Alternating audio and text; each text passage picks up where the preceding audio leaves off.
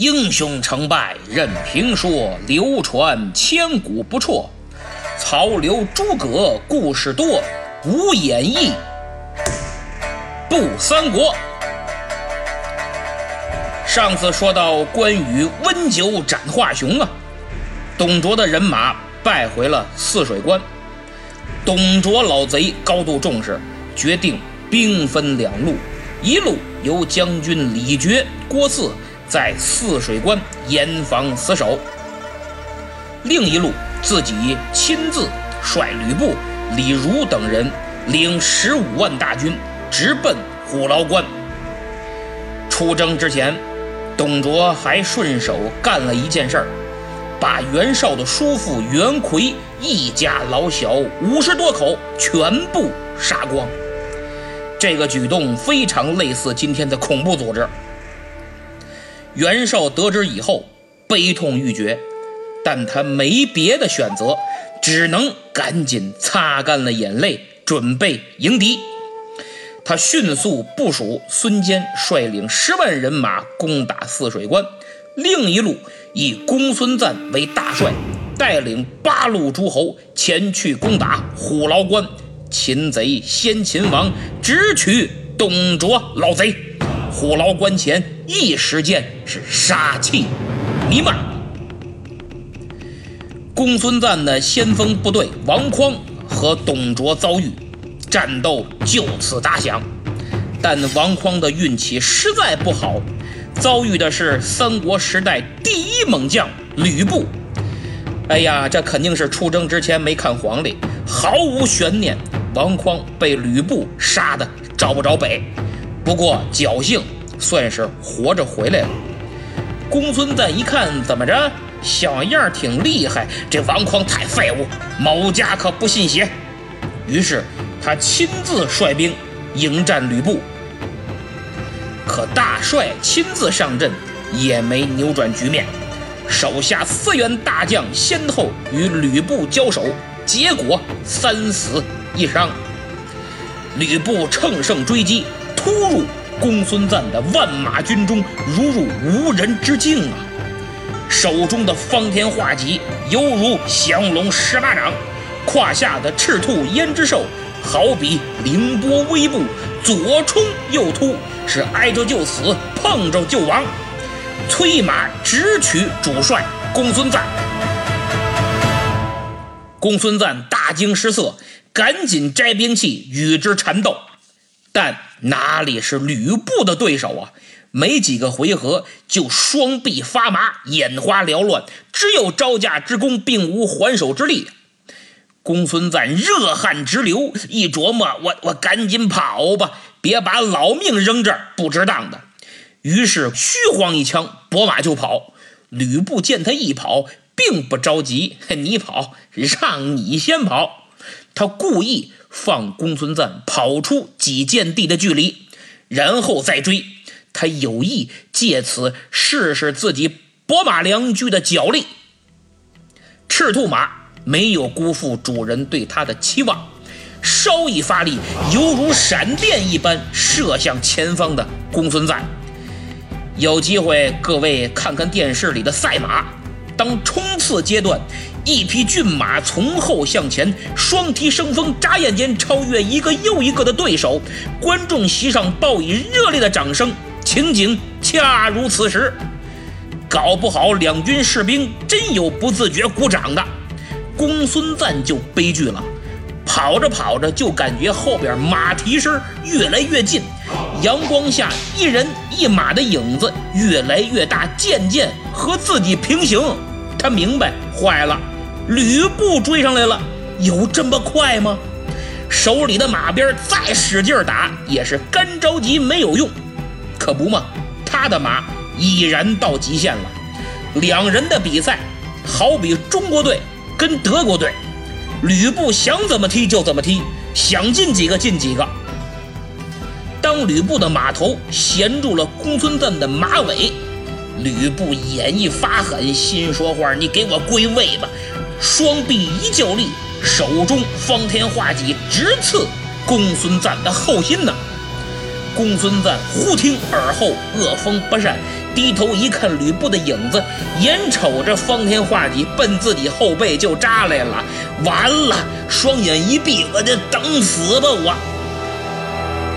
可没想到千钧一发之际，一员大将拍马赶到，一枪就封住了吕奉先的方天画戟，矛戟相碰，声如洪钟，火花四溅。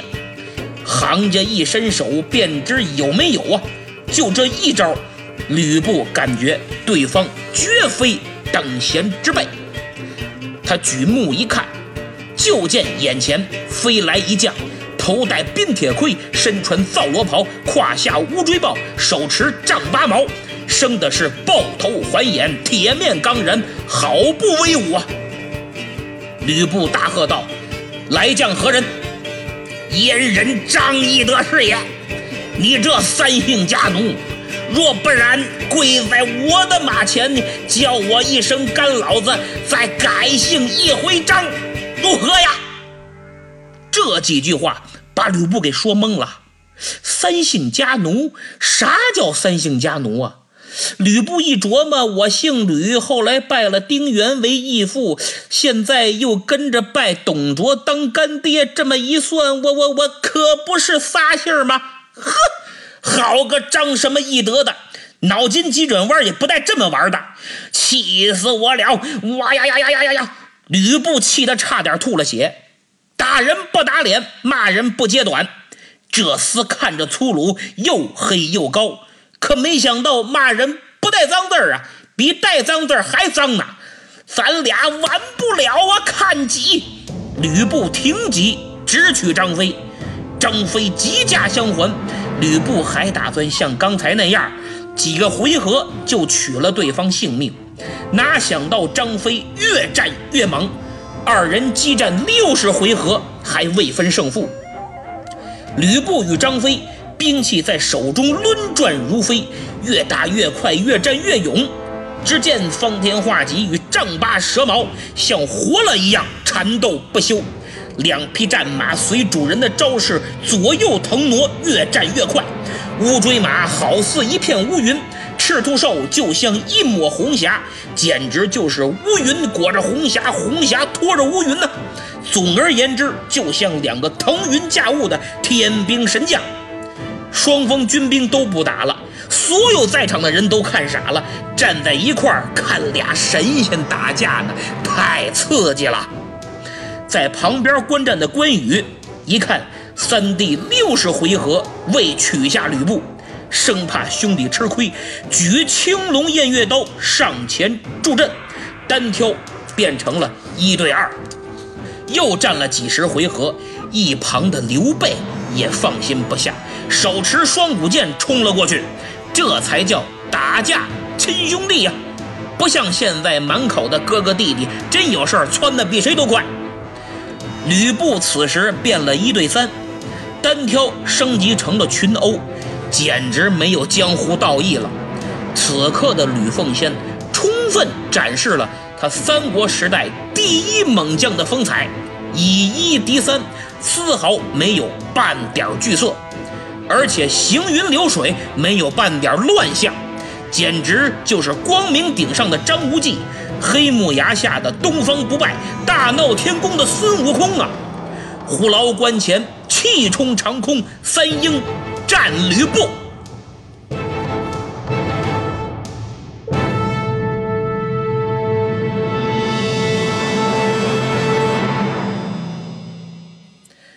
坦诚地说，这场战斗。固然精彩，只是对吕布有点不公平。但从中可以看出吕奉先之勇，吕布之后，关羽、张飞罕有敌手，勇如赵云、马超、许褚、典韦之辈大抵相平，难怪后人称三国时代名将如云，但要来个英雄排座次，公认吕布为第一把金交椅。虎牢关一战，成就吕布笑傲群雄之美名。奇怪的是，明明哥仨打人一个，本来就胜之不武，何况是平手啊？却被歌颂为三英战吕布。即使他们兄弟三人是英雄，也应该叫做吕布战三英啊！虎牢关城头的董卓看得清清楚楚，真为他的干儿子捏把汗，心说话这也太不仗义了吧！时间长了，我儿肯定吃亏，我可全凭他撑着呢。万一有点闪失，我就全完蛋了。于是急忙命令鸣金收兵。这场《三国演义》开篇以来最为精彩的战斗落下了帷幕。吕布率领人马退回了虎牢关。董卓退回虎牢关，心里打起了退堂鼓。虽然董卓残暴，可是他并不傻，心里明白自己所依仗的王牌吕布，看样子现在已经不再是不可战胜了。照这样下去，再来个群殴，自己迟早要吃败仗。江湖险恶，不行就撤呀！一旁的谋士李儒已经看出董卓的心思，急忙上前说道。相国啊，我夜观天象，洛阳自光武帝建都以来，已相传十几代，气数已尽。日后相国您若想面南背北，成就九五之尊，不如趁此机会挟天子幸驾长安呐！夜观天象，真是他妈笑掉大牙。他能数清楚北斗七星就不错了，他。但是董卓闻听，心中大喜呀！哎呀，这李儒太善解人意了，太能为我分忧了。于是连夜起兵回洛阳，准备迁都。这李儒是个聪明人，拍马屁拍到这个份儿上，算是极品了。第一，他能看出董卓想撤兵，还不好意思说，那我替您说。但是呢，还不能明说，这就比后来杨修深沉多了。第二，他看出董卓的目标绝对不是相国这个职位，而是想篡位当皇帝。第三，目前诸侯联盟来势汹汹，即便撤回洛阳，他们迟早也得打过去，到时候还得搬家。这三点作为领导。董卓是不能明说的，只能属下来说，还不能直白的说，要照顾领导心情，体会首长的感受，既说到位，又点而不透，含而不露。最最关键一点就是诚恳，要让领导认为你很诚恳，这是一种本事，一种技能。首先，你得善于察言观色。知道领导在想什么，怎么说能说到领导的心坎儿上。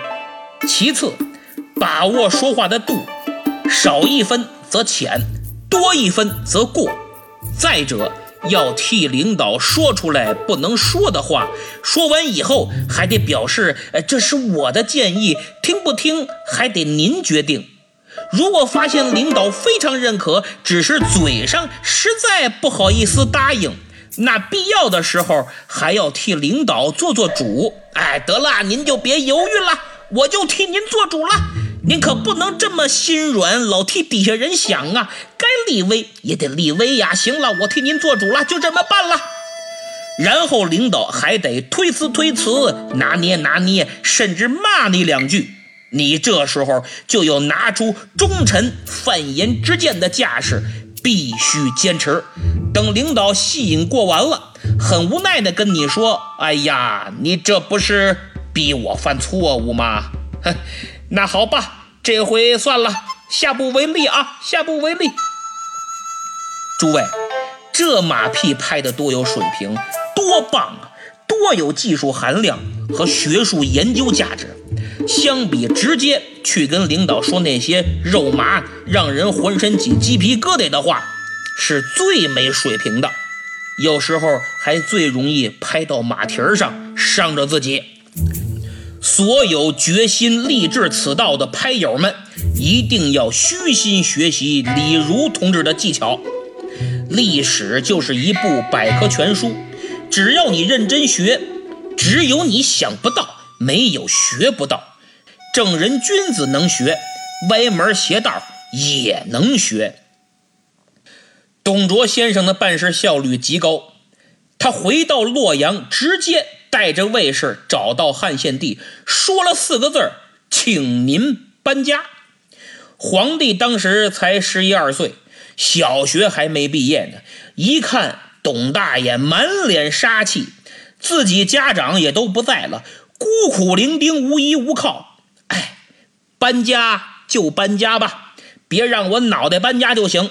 小皇帝都答应了，大臣们就更不敢反对了。但是呢，太仓促，你能不能缓两天，收拾一下，做好善后？于是太尉杨彪，一品大员呢，就是杨修的爹。太尉杨彪就跟董大人建议，能不能别太仓促？董卓说：“这还仓促？还是我让你看看什么叫仓促吧。”直接就把杨彪贬为庶民，从一品一分钟内变成老百姓，仓促吗？还有几个大臣觉得贬为庶民也行，毕竟故土难离，家小都在这里，贬为庶民正好不搬了，就站出来跟董卓说：“您看我这官儿就甭做了，家也就不搬了吧。”没想到董大爷的情绪很不稳定。刚才还贬为庶人呢，现在直接拉出去斩首了。你再想搬都没机会了。董卓环视周围，看看这满朝文武怎么样啊？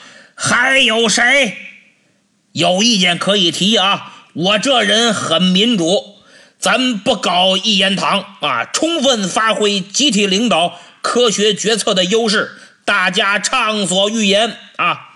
谁还敢说话呀？心里明白，这叫引蛇出洞，谁反对就杀谁。大家都沉默了，而沉默就视为赞同。董卓很高兴，全票通过，大手一挥，搬家。为了保障搬家工作的顺利开展，董相国还给大家准备了两支队伍：强拆和城管。凡是你们家的值钱东西，都替你收拾。实在搬不动的不动产，什么房屋、土地、亭台楼阁呀，那就砸、拆、烧。繁华之极的洛阳城陷入了一片火海，老百姓在董卓的三光政策下死伤无数，惨不忍睹啊！此时的洛阳城，与1937年的南京。一般无二。消息传到泗水关，负责镇守的李傕、郭汜二将得知以后，也无心守关呐。行，董相国够意思，不提前跟我俩打个招呼就开溜，把我们兄弟放在这儿当人肉盾牌呀？呵呵，我们不会让你顺心的。来人，传我的命令。全军集合，随我弃关，撤军。